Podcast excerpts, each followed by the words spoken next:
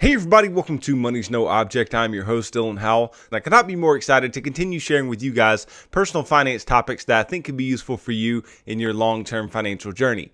Today, we are going to be talking about the stock market and investing, and specifically uh, why the stock market doesn't always work out the way that you want it to, and specifically, uh, you know, how investing uh, is really anti what we think it is uh, many of the times. And I'll dive into more of what that means and uh, what it means for you as an investor, what it means for me as an investor, uh, and how it is going to impact our returns and impact the way that we move forward in our investing lives and uh, the way that I view investing on this show on a day to day basis. So just stick around for a discussion of all that and more in today's episode. Before we get started, though, if you could go down below, hit the big red subscribe button, like this video, leave me any feedback in the comments down below, and I'll be sure to respond to anything you leave down there. If you're listening on Apple or Spotify podcast, be sure to subscribe and leave me a review on either one of those platforms. Follow me on social media at MNO with Dylan, and that's really good supplemental materials to all the things I'm putting out in these long form episodes on YouTube and the podcast every single day.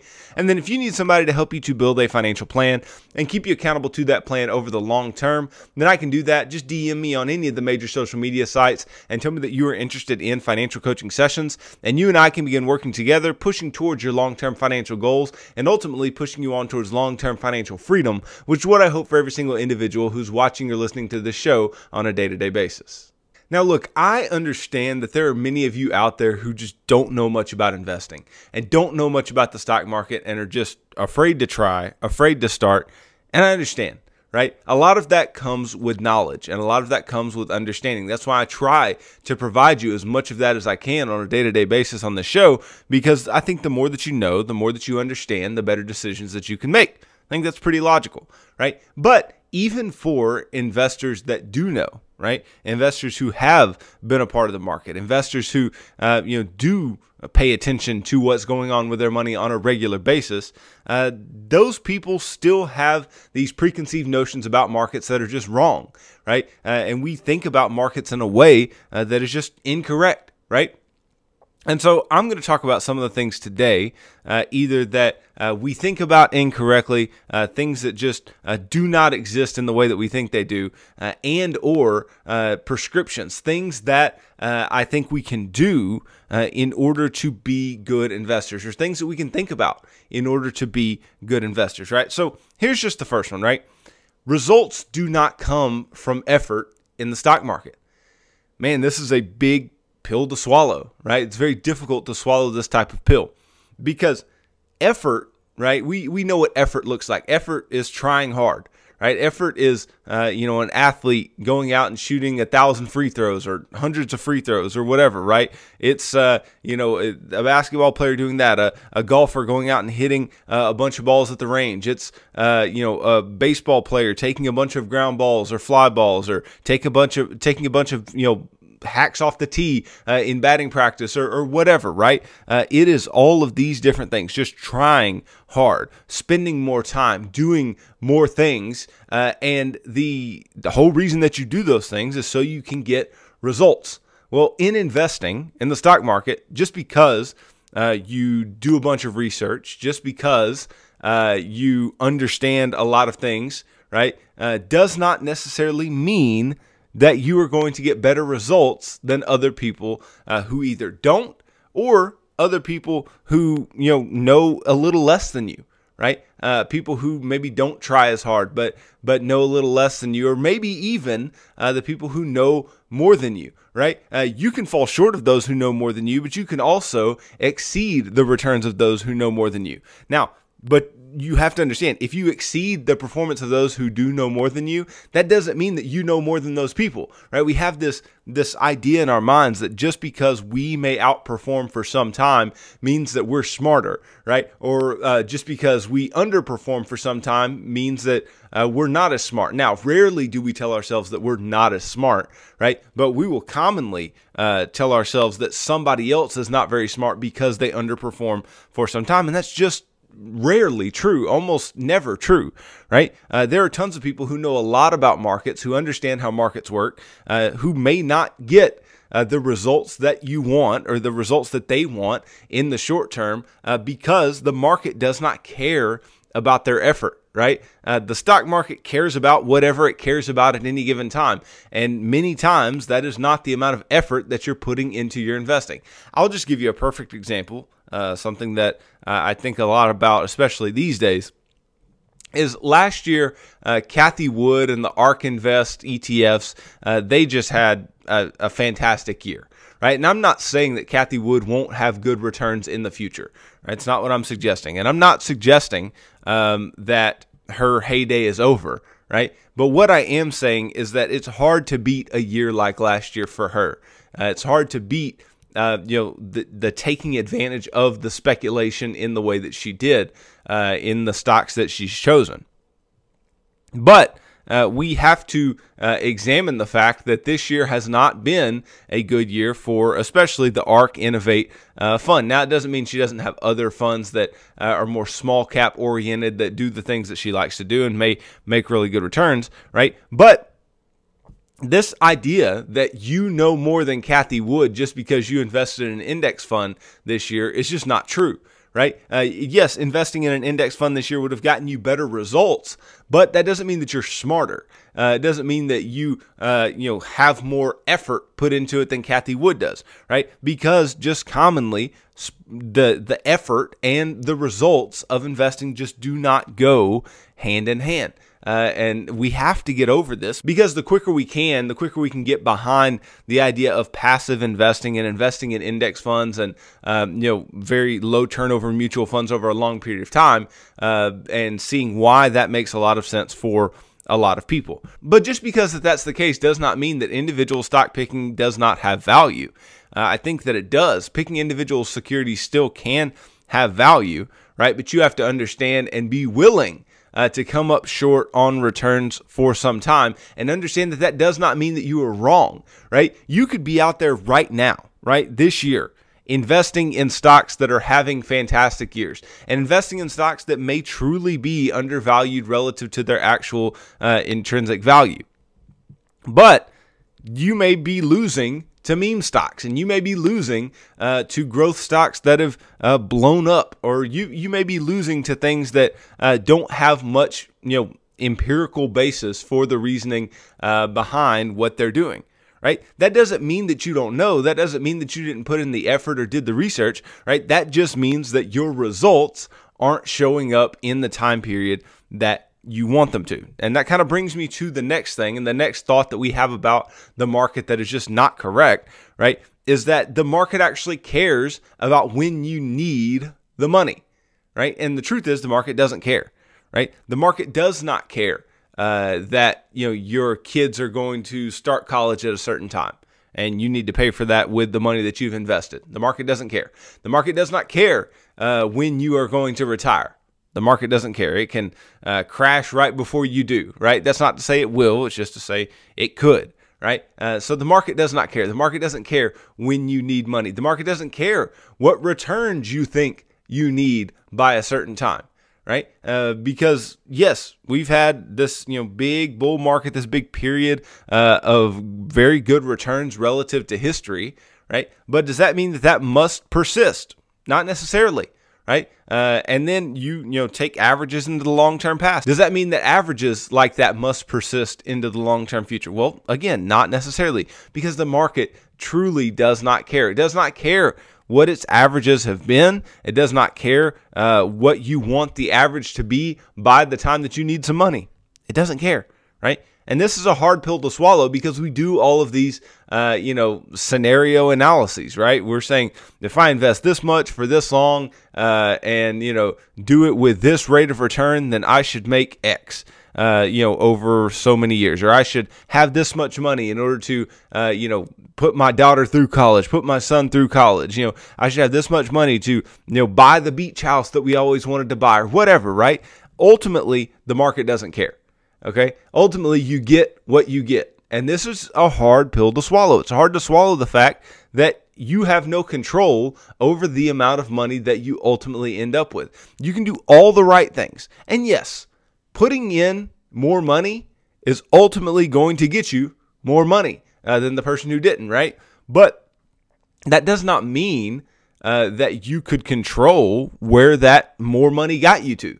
You just don't know. We run all these scenarios. I don't know of anyone who's ever invested for retirement and actually gotten right on the dot uh, the amount of money that they wanted uh, when they retired, the exact money that they anticipated having when they retired, right? Uh, because there are so many variables that go into that calculation. And ultimately, we just don't know because the market does not care. The market is not predictable in that way over a long period of time, right? And given that we don't know uh, what the market's going to give us, and given that the market does not care, how much time we need or uh, how much you know returns we need over a period of time right? We just need to control what we can control right? So again what can we control? We can control the amount of money that we put in and in general, we can control when we begin investing because the earlier you begin, the longer your money will have to compound, right? Uh, even though, uh, and this is just an example of that, uh, even though a guy like Warren Buffett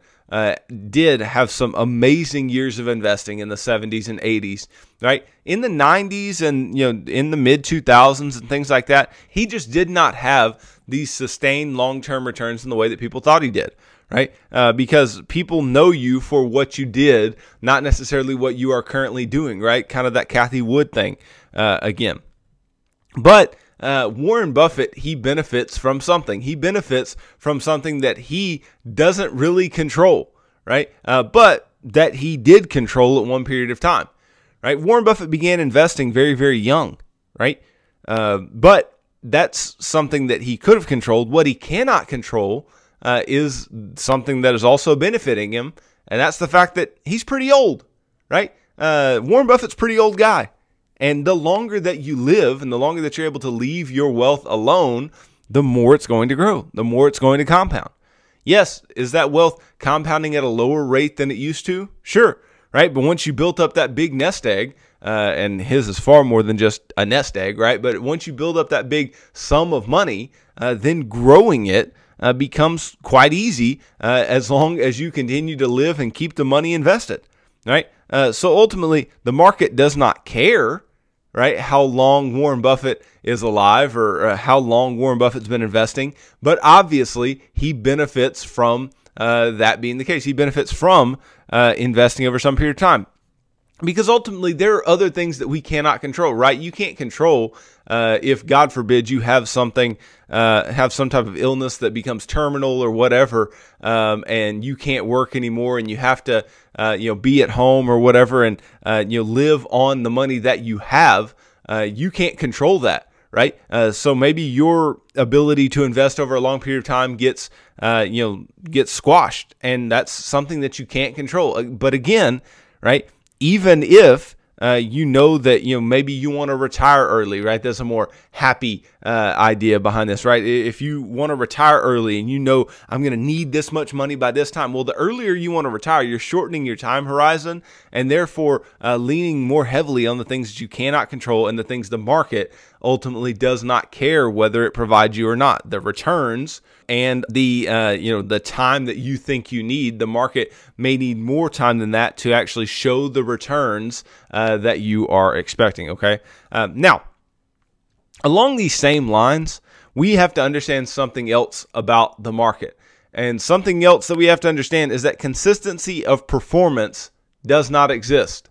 Okay? Uh, even outperformance, consistent outperformance does not exist, right? Now, consistent underperformance can 100% uh, exist, but that does not always mean uh, that that underperformance is warranted. Again, uh, you could have a great investment strategy and be making money, but still be trailing the market over some period of time because uh, maybe you just aren't using the the strategy that is most profitable at any given time. But you are still making money and you are still investing in things that are going up in value, right? Uh, but consistent outperformance is so difficult to come by. Again, the whole Cathie Wood thing, the uh, Warren Buffett thing, right? It's just hard, hard, hard to come by consistent performance that is going to stick around over a long period of time. And even more so for us as individual investors, right? If we're picking individual stocks, if we're buying companies on our own, um, we have this tendency to feel like, hey, I know something, right? Uh, I'm doing good. I'm doing better than this person or that person. And so I'm somebody who needs to be listened to. Look, I know I'm here talking to you every day and here giving you, uh, you know, the, the best of, you know, what I think about investing or what I think about uh, personal finance every single day. But that does not mean in the slightest uh, that I think that I'm some, you know, prodigy investor. That is not the case right? Uh, because I know that consistent performance just does not uh, exist over a long period of time. I know that even if I outperform for some time, uh, the market cannot care about that outperformance and can you know make me pay for the fact that I invested in the way that I did. Right, um, and again, the market doesn't care. The market does not uh, have any feelings about switching what works and what doesn't. Now, yes, ultimately, right? Ultimately, the market is driven by people right? But it's driven by a bunch of different people with a bunch of different ideas uh, and a bunch of different ideologies. Again, does this mean that you can't have uh, you know long-term outperformance, right? You can't outperform the market over a long period of time. It, no, this does not mean that you can't do that. But what this means is that there will 100% be years that you lag the market. I don't know if there's been any investor anywhere ever that didn't have a year where they lagged the market right? Uh, and if there was somebody who just continuously beat the market over, you know, 50 years of investing, I want to meet that guy, right? Or that lady or whomever it is, right? I want to meet that person because that is just, that's an outstanding record. And that's something that just does not exist in the real world very often, right? So we have to understand that if we are not going to index, we're not going to passively invest, then you're going to underperform sometime. And then the question becomes, how long are you willing to underperform uh, you know, for the the you know ultimate result of trying to get uh, abnormal returns to the upside. Right? How long are you willing to underperform? Because yes, some money managers may underperform for some period of time, right? Uh, but they may absolutely blow up and you'll get you know higher outsized returns uh, to the upside that can you know hold off that underperformance and actually give you overperformance on average over a long period of time right? But how long are you willing to hold out? And do you believe that that um, you know money manager do you believe that you yourself have the ability to beat the market over a long period of time? And that's just a hard question to answer.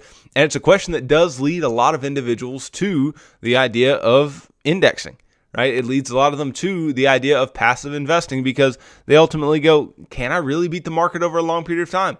And the answer is probably not, right? Uh, can I do this in a consistent manner? Probably not. Okay.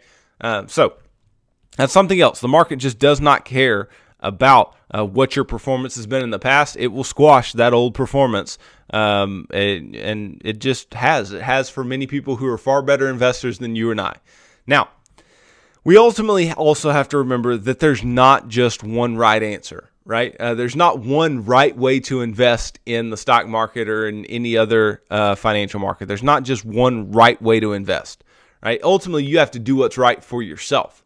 Okay, just because I would do things one way uh, and because I feel one way about money does not mean that you have to feel the exact same way. It doesn't mean that you have to invest in the exact same way. What it means uh, is that that one thing worked and that's okay, right? And it's okay uh, if you look around and you go, uh, you know, I see all these people invested in stocks that uh, have blown up in large amounts and uh, they're holding these growth stocks and whatever. And it's okay to look around and go, well, that's just not for me. That is okay, right? Um, and we get this idea that it's not okay because you look around and you get FOMO, right? You get fear of missing out. You you see everybody else making money, everybody else making returns, and you want a piece of the pie, right? You want a piece of uh, those returns. It's okay if you don't get them, right? It's okay if you aren't uh, invested in the same way as somebody uh, in a different place in life than you, or who has a different risk profile than you do, right? Ultimately, the best portfolio that you can have is the portfolio that you can live with having, right? Uh, we have this idea that you know, hey, if you're uh, this age, then you need to have an 80 20 portfolio. If you're this age, you need to have 60 40. If you're this age, 50 50, whatever, right? And I just think that's, you know, I think that's crap most of the time. I think it doesn't make any sense most of the time, right? Age is not uh, the biggest determining factor here, right? Age just tells us, you know, how close are we to uh, statistical death, right? Uh, but just because we, you know, have death coming uh, at some point doesn't mean that we shouldn't invest, you know, to and through death. Because there are some people who are going to work their whole life, right? Again, we talked about Warren Buffett. Warren Buffett, very successful guy. He's going to work his entire life or as long as he can, right? Um, that that man is going to continue working. He's going to continue to let his money grow.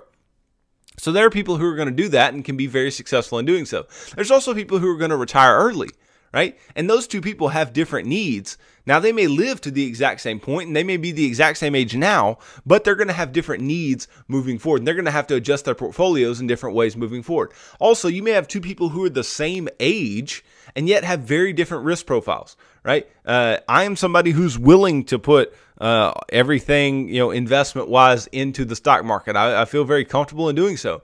But there's also people who aren't very comfortable in doing so and want maybe even cash allocation, right? Uh, or, you know, other short term bond, stable allocations, right? And that's okay too. What you can live with is what you should have because ultimately what matters is getting invested and staying invested over a long period of time.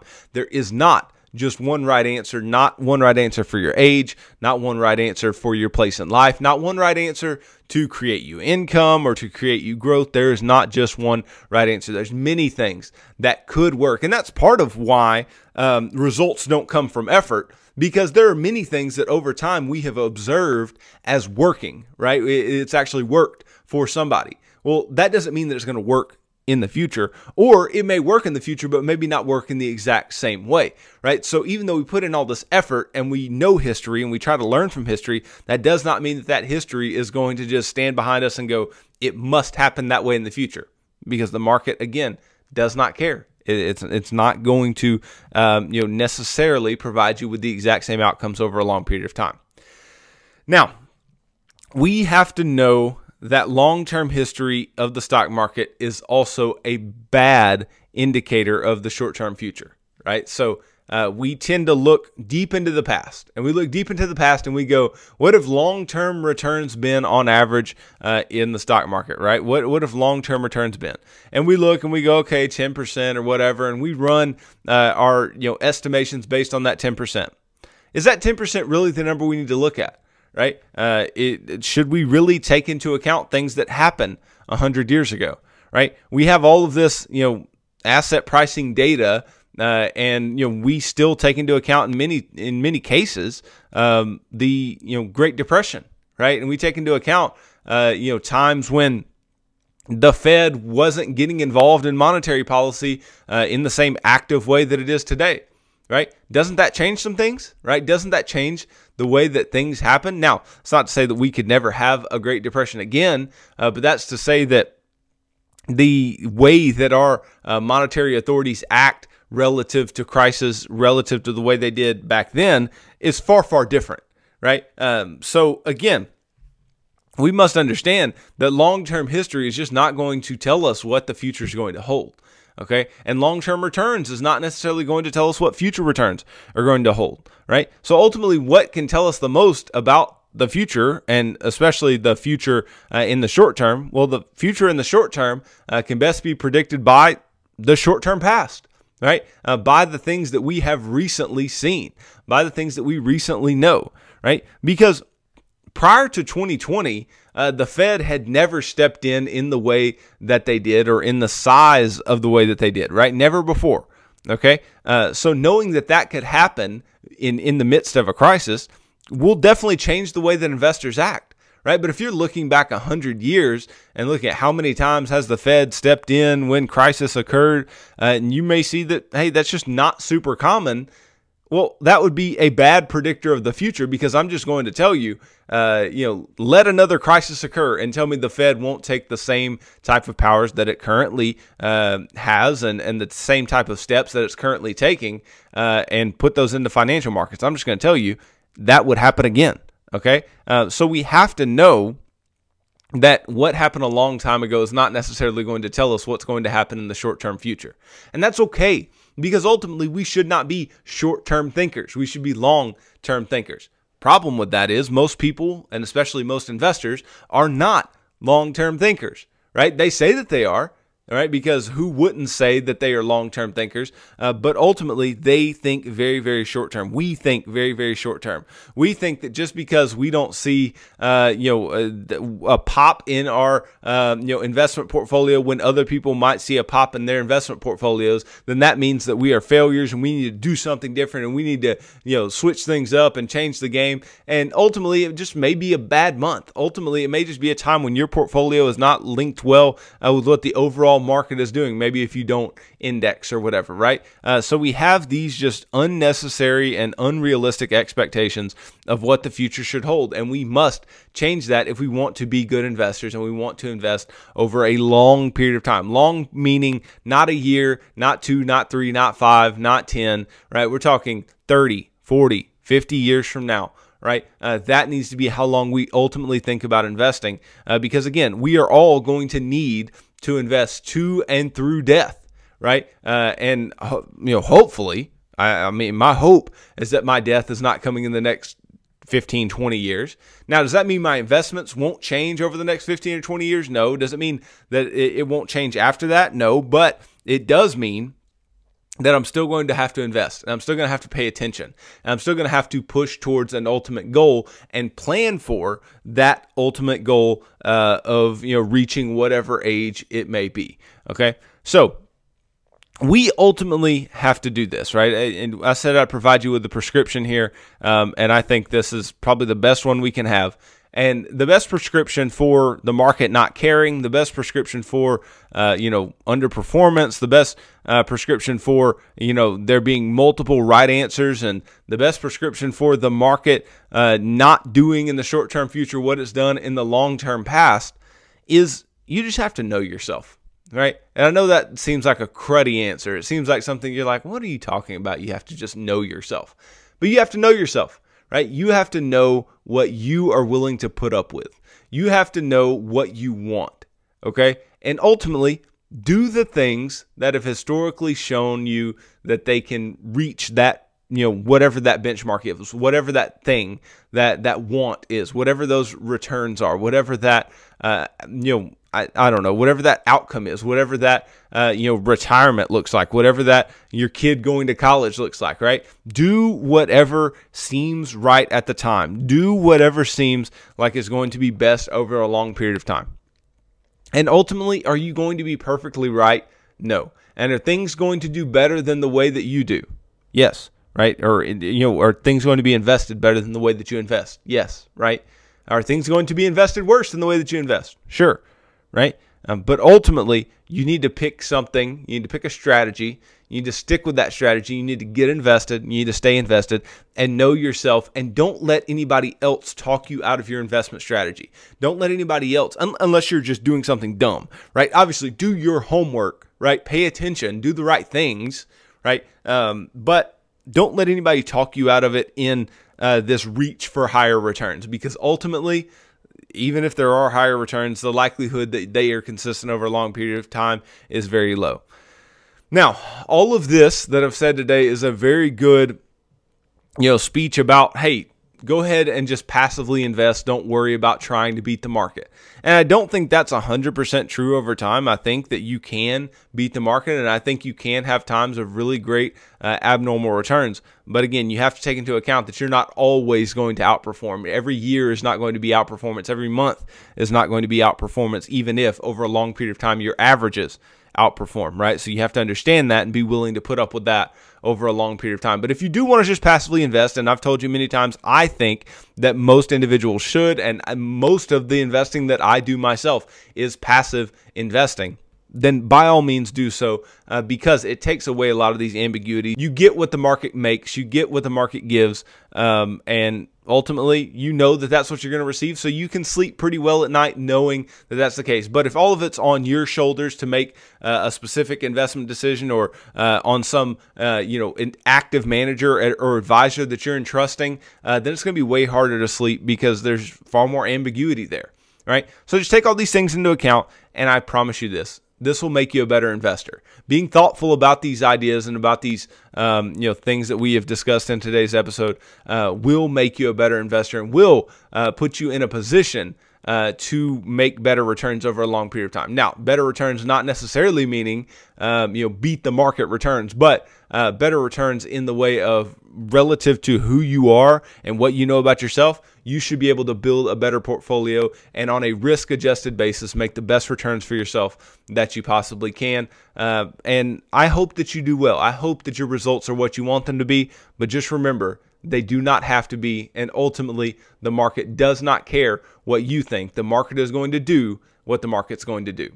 So thanks for watching this video. If you could go down below, hit the big red subscribe button, like this video, leave me feedback in the comments down below, and I'll be sure to respond to anything you leave down there. If you're listening on Apple or Spotify podcasts, be sure to subscribe and leave me a review on either one of those platforms. Follow me on social media at MNO with Dylan, and that's really good supplemental materials to all the things I'm putting out in these long form episodes on YouTube and the podcast every single day. And then if you need somebody to help you to build a financial plan and keep you accountable to that plan over the long term, then I can do that. Just DM me on any of the major social media sites and tell me that you are interested in financial coaching sessions. And you and I can begin working together, pushing towards your long term financial goals and ultimately pushing you on towards long term financial freedom, which is what I hope for every single individual who's watching or listening to this show on a day to day basis. So thanks for tuning in to this episode of Money's No Object. I'm your host, Dylan Howell. God bless.